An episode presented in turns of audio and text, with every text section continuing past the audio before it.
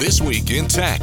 Now's your chance to get caught up on all that's happening in the technology around Akron and the rest of the world. Now, here's Gene Destro. This week, we're taking a look back at some of the most interesting inventors and entrepreneurs that we talked to over the past year.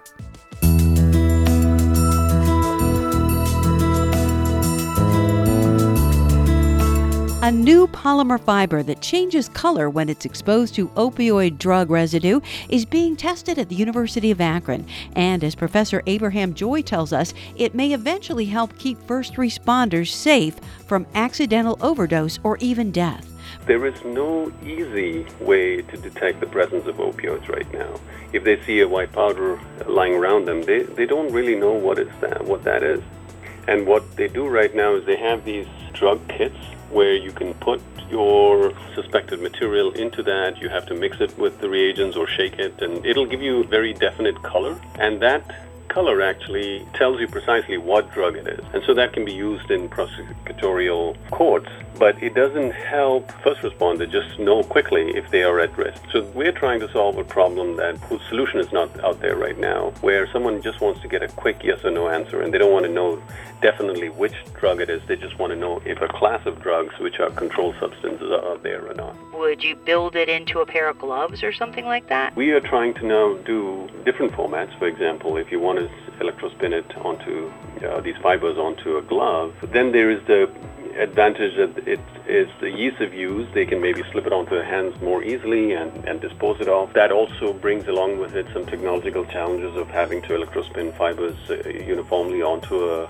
uneven surface. On the other hand, we can think of just as a piece of towel, like a wet wipe. If it's that, then we have to think eh, it can potentially be cheaper to do that, but then we have to think of the officer using this. Is it going to be useful, or will they be hesitant to use it, or would a glove be better for them? And in either case, we have to do a market analysis to see how much it would cost. There's something new and interesting going on at the library in downtown Akron high tech agriculture. Dr. Philipp Schmidt from the Massachusetts Institute of Technology explains.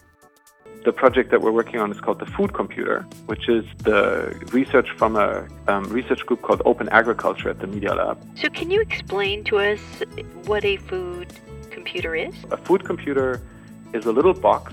It's about 10 inches by 10 inches by 10 inches that provides a climate controlled environment to grow plants. You can place, for example, a little tomato in there, and then you can control what nutrients are being fed to it through the roots. So there's no soil in there. The nutrients are dissolved in water that the roots swim in. And then you can control the amount of light and the bandwidth of the light. You can control the temperature. And there's a little computer actually that runs the food computer which does all this work. You can download a what's called a growing recipe into this computer from the internet from someone else who's maybe grown a tomato, and then the food computer will execute this recipe to grow a tomato in exactly the same way. And do you consider this to be the future of agriculture or something that could lead to a better future of agriculture? I think both. What we are interested in is using public libraries as spaces where communities of citizens from all walks of life come together and learn about new technologies and technologies that actually are very relevant to their lives, but maybe they're not thinking about or they're not they don't really know where our food comes from. So we want to use this on one hand as an educational tool for people to just understand more about the food that they're eating and how that food is being produced. And then we also think that there's a tremendous value in having more people involved in how we grow our food and sharing expertise and knowledge with each other.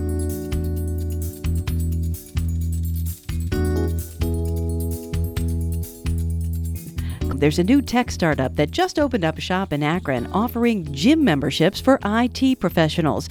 But as Drive IT Chief Strategy Officer Ian Schwarber tells us, the workouts they offer are for the mind. So, in the same way that you would go to a gym to do yoga or Pilates or CrossFit for an hour or two after work, a couple days a week, we're doing gym courses, but to increase the fitness of the IT workforce in terms of skill development. So we offer workouts in cybersecurity, data science, business intelligence, software architecture, as well as soft skills that a lot of IT professionals and business professionals in general need if they're going to continue rising up the ladder and advancing in their career at any given uh, company they might work with. So, who's your target student or participant? So our ideal person is someone that's been in the IT workforce or in the just in the business uh, unit that deals with tech at a company for one, two, three years, four, five years. What is known as an in- incumbent professional.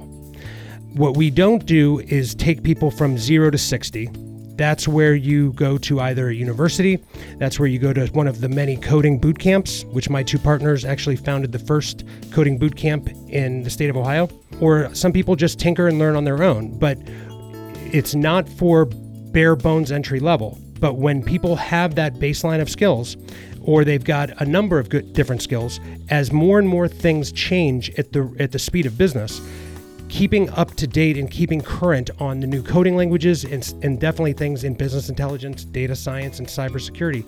Those things are constantly emerging. And universities or boot camps, none of them really have enough products to serve those areas in the amount of quick hit type of learning opportunities that a lot of these professionals need.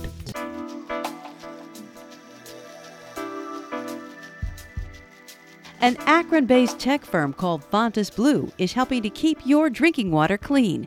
CEO Chris Miller tells us how. We hear a lot about the different challenges, whether it's lead at Flint, Michigan, toxic algae in Lake Erie.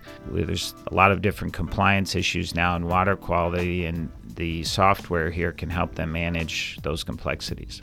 So, what about lead and toxic algae from Lake Erie? What does your software do? Does it detect it? It will forecast the treated water quality in their plant, and if they don't like that, it can alarm them that, hey, it's going to be below where it needs to be. Then you can make an adjustment and change that forecast so that you'll get the quality that you need, and it will do it for multiple things, which is really where our intellectual property lies.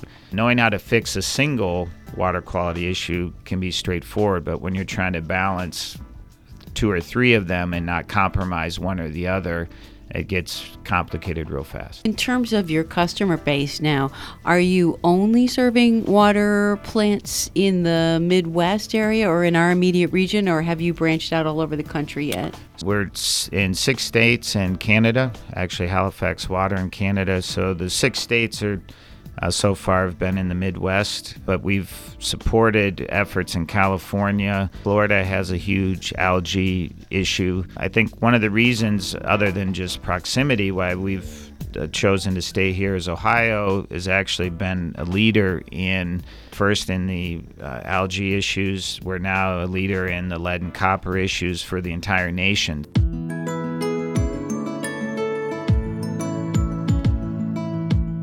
A team of students from the University of Akron is developing an augmented reality space helmet for astronauts. Professor Shiva Sastry tells us the team is one of 10 nationwide competing to have NASA use the software they're developing. The big benefit of this technology is that it allows a person wearing the helmet, uh, the headgear, to experience the world in three dimensions as we see it in our day to day lives.